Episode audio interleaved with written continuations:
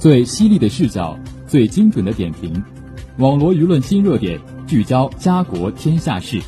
每晚与您相约《新闻纵贯线》。新闻每天发生，视角各有不同。欢迎收听今天的《新闻纵贯线》，与我一起聊新闻，说天下。我是今天的主播朱启林。今天由我为大家带来最新的微博热点板块。下面就让我们聚焦今天的第一条资讯。二十号，美国明尼苏达州明尼阿波利斯市陪审团裁定，在非洲裔男子乔治·弗洛伊德死亡案中，前白人警察德雷克·肖万被控两项谋杀和一项过失杀人罪名全部成立。美国总统拜登当晚发表讲话说：“弗洛伊德之死让全世界看到系统性种族主义是美国灵魂上的污点。”然而，就在判决宣布前不到半小时，俄亥俄州首府哥伦布市发生警察枪杀一名非洲裔女孩事件。显然，弗洛伊德案的宣判还远远不足以消除美国这个根深蒂固的污点。在明尼阿波利斯街头，身为警察的肖万在弗洛伊德多次发出“我不能呼吸”的恳求，且众多目击者劝告劝阻的情况下，用膝盖跪压弗洛伊德颈部长达九分二十九秒。弗洛伊德昏迷后死亡。目击者将现场视频上传网络，引发美国数十年来规模最大的抗议和骚乱。此案审理受到全美高度关注。在经过近三周的庭审后，陪审团经过约十小时审议达成一致，裁定肖万被控的二级谋杀、三级谋杀和二级过失杀人罪名全部成立。主审法官当庭宣读并确认陪审团裁决结果，将在八周后宣布对肖万的量刑。在此前的庭审中，控辩双方先后传唤四十五名证人作证，年龄最小的证人是一名九岁女孩，她曾在案发现场大声请求肖万放开她。至少三名目击证人说，他们在现场分别拨打了报警电话。肖万的律师则把辩护焦点集中在弗洛伊德死因上，试图证明其死亡系服用阿片类药物，有潜在心脏病、受警车尾气影响等多种因素造成。但检方对此一一反驳，力证弗洛伊德死于肖万未警造成的缺氧窒息。十九号结案陈词时，法庭上再度播放弗洛伊德死亡视频。检方呼吁陪审员使用常识，相信自己的眼睛。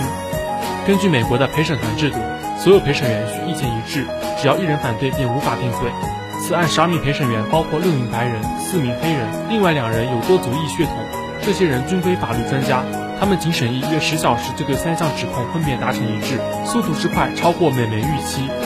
历年来，在美国警察针对非洲裔暴力执法案件中，涉案警察大多安然无事。弗洛伊德案宣判前，美国朝野普遍担心，如果对肖万判决较轻，会引发抗议和骚乱，多地气氛紧张。首都华盛顿等城市调集国民警卫队加强安保。明尼阿波利斯所在县和相邻地区十九号起进入紧急状态，当地许多商铺和机构用木板封住门窗。判决宣布后，聚集在法庭外和弗洛伊德遇害地点的人群一片欢呼。在美国各地，许多人如释重负。美国副总统哈里斯说：“判决结果没有消除美国长期存在的系统性种族主义所带来的痛苦，但让美国人松了一口气。”但哥伦布市当天响起的警察枪杀非洲裔女孩的枪声和当晚发生的抗议活动表明，美国人松口气的时间是多么短暂，而系统性种族主义带来的痛楚是多么难以根除。显然，无论是弗洛伊德之死引发的抗议，还是警察肖万被定罪。都难以使美国警察暴力执法问题出现哪怕是短暂的明显改观。拜登说，弗洛伊德之死让全世界看到系统性种族主义是美国灵魂上的污点。对肖万的判决是美国在走向正义道路上迈出的一大步，但这一步究竟有多大？这条路究竟有多长？从现实来看，难言乐观。正如美国全国有色人种促进会在弗洛伊德案宣判后发表的声明所说，美国争取问责警察和尊重黑人生命的斗争远未结束。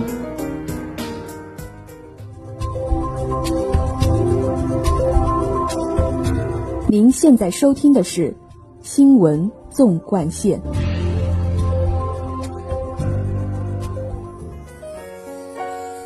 下面请听第二条资讯。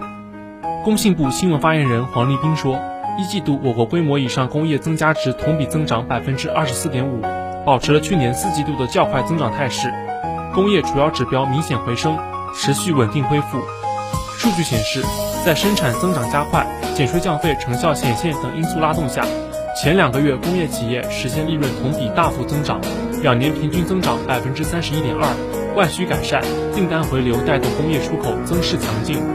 值得一提的是，装备制造业保持快速增长势头，一季度增加值同比增长百分之三十九点九；高技术制造业一季度增加值同比增长百分之三十一点二。一季度新能源汽车、集成电路等产品产量分别增长百分之三点一和百分之六十二点一。随着各项政策效果不断释放和内外需市场回暖，企业预期稳定向好。一季度中小工业企业增加值同比增长百分之二十九点一，前两个月实现利润总额同比增长一点八倍。在看到成绩的同时，也要高度关注经济运行中出现的新情况、新问题。黄立斌说：“世界经济形势复杂多变。”行业间、企业间恢复不均衡问题依然存在，原材料成本上涨、芯片供应短缺等问题显现，企业生产经营中仍面临较多困难。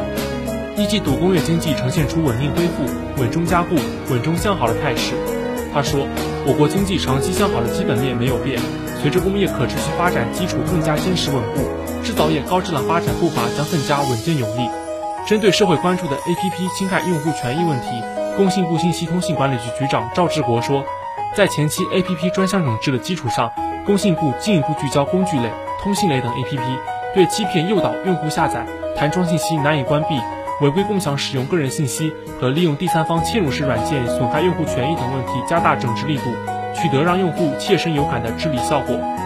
此外，在规范平台经济方面，赵世国说，工信部将加大合规调查评估力度，摸底筛查平台企业合规情况。开展行业不正当竞争专项整治行动，重点整治恶意屏蔽、强制捆绑、流量劫持、违规经营等扰乱市场竞争秩序的行为，加强信用管理，实施失信惩戒，打造公平开放的市场环境。今年以来，钢铁、有色、石化等行业的主要产品价格延续了去年底上涨的态势。王立斌认为，原料成本上涨推动了大宗商品的价格普涨，下游行业生产恢复形成了供需紧张态势。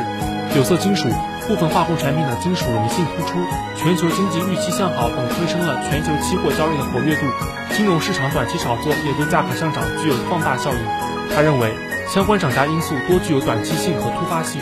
我国具有充足的宏观调控政策空间和强大的国内市场潜力，制造业门类齐全，市场自我调节的适应性较强，有关部门也在采取措施加强保供稳价的工作。他说。总体看，本轮大宗商品价格上涨对制造业影响可控。下一步，工信部将会同有关部门加强运行监测和价格监管，配合有关部门坚决打击垄断市场、恶意炒作等行为，支持上下游企业建立长期的稳定合作关系，协同对应市场价格波动风险。节目的最后，让我们来关注一下明后两天的天气情况。明天是四月二十七号，星期二，小雨，十八至二十二摄氏度。后天是四月二十八号，星期三，小雨，十七至二十四摄氏度。网罗新闻热点，评述潮流事件。以上是今天新闻纵贯线的全部内容，感谢您的收听，也欢迎您继续收听本台其他时段的节目。再见。